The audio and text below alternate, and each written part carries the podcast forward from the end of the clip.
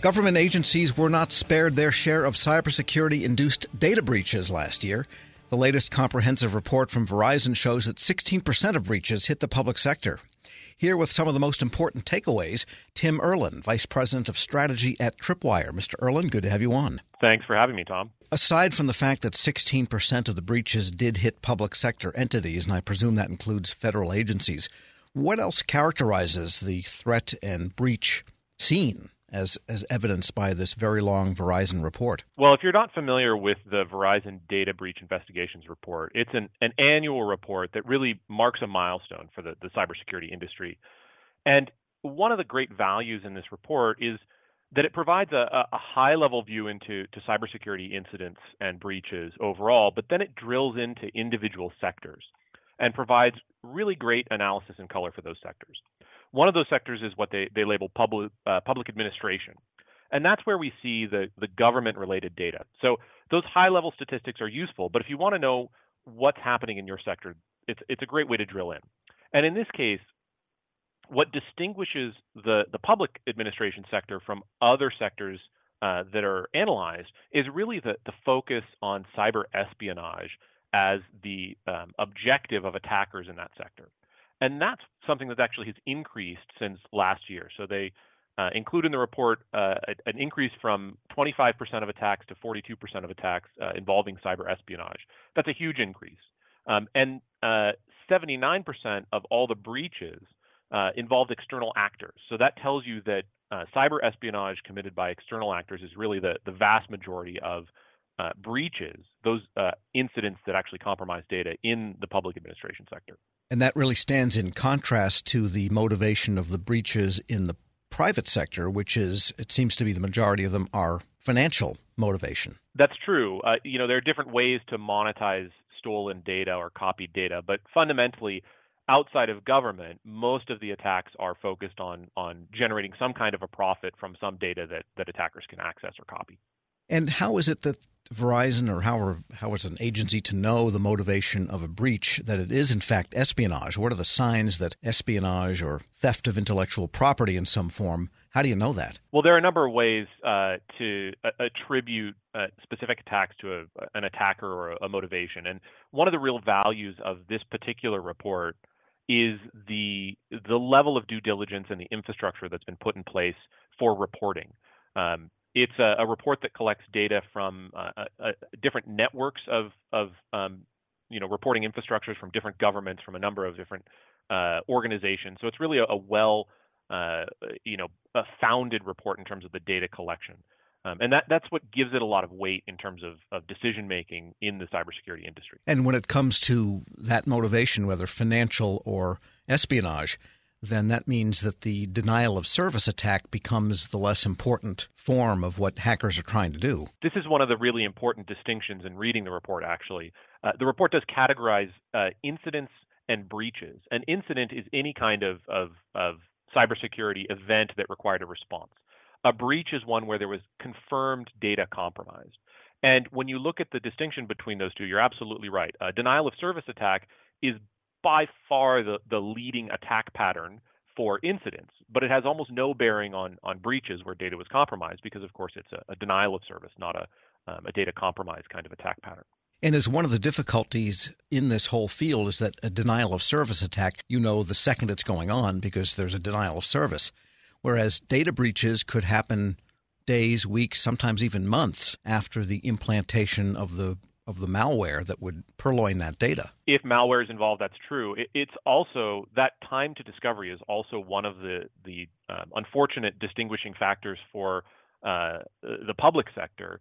Um, that uh, breaches took longer to discover in government. Um, they're two and a half times more likely to take years to discover in government than in other sectors. So that's another takeaway from this report for, for government specifically. We're speaking with Tim Erlin. He's Vice President of Product Management and Strategy at Tripwire. The other thing you mentioned, too, is that the number of insider attack caused breaches is relatively small compared to those that are coming in from the outside. You also hear that agencies spend a lot of time, a lot of energy, a lot of activity on what they call the insider threat. Is all of that energy and time and activity misplaced? I would say it could be, but generally no. Small does not mean insignificant. In this case, you're, you're looking at about 30% of breaches.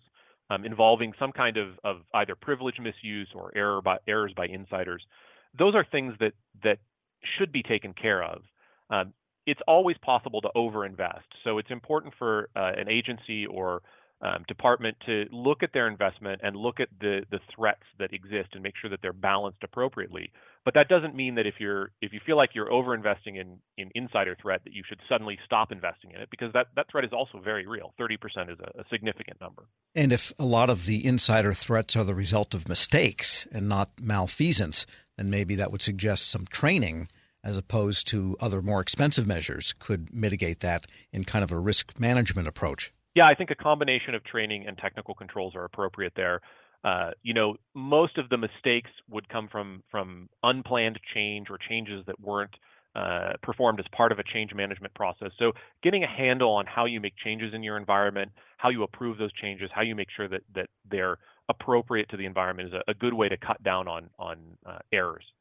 Sure. And while we have you, Tripwire is one of the contributors to the report. There's a lot of cybersecurity firms involved. Give us a sense of the methodology in general that they use to come up with these statistics that look pretty authoritative. Sure. Uh, so there's a, a, a, very standardized process for collecting this data, and it's been collected for, for many years.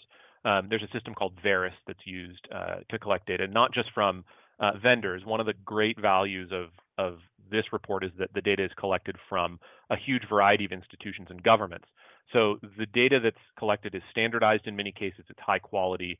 Um, it's uh, reported directly from the, the most authoritative sources, um, and it's a you know a wide set of data, global data. So, if you're a federal IT practitioner, cybersecurity, CISO type of person, what are the big takeaways from this year's report? That's always an important question to ask. You know, there are endless statistics out there that you can read about for cybersecurity, whether they're they're good or bad. They're, the real question is, what are you going to do about it? What are the takeaways? And in this case, uh, you know, there are a pretty clear set of recommendations for uh, government agencies and, and public sector. Uh, I think user awareness training is a, a key one. Uh, you see a lot of these uh, breaches start with email, with phishing with uh, attacks on people as a target as opposed to technical systems or um, uh, you know technical assets. So that user awareness training is important. You should also work on making sure that the technical controls you have around email are solid uh, because you know training only goes so far. Um, once a compromise takes place, there's a pretty clear pattern in the public sector around using a, a backdoor or a command and control uh, system to provide uh, communication out of the, the, the, environment. So monitoring for suspicious egress traffic, traffic out of your environment is important.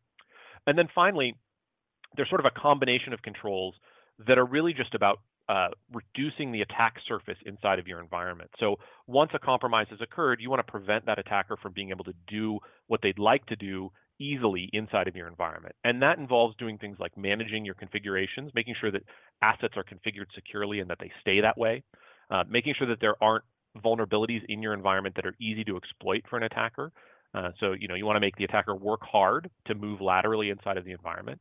And then finally, malware, as you mentioned, malware is a popular tool for attackers, uh, and making sure that you've closed the malware gaps, I would call them, in your environment. So you may have malware, anti-malware tools deployed on your desktops or your laptops, but making sure that all of the systems in your environment are covered and there, there aren't gaps there is a great control to put in place as well. Many federal agencies have put in the DMARC technology, the DMARC standard, to protect against phishing emails. How effective has that been so far, do you think? Well, I think the, the evidence is actually in, in the report. Email security, phishing security is not a solved uh, solved problem by any means. Um, we definitely saw that the attack pattern in the public sector uh, most often starts with email, and that's something that, that, that it has in common with other areas.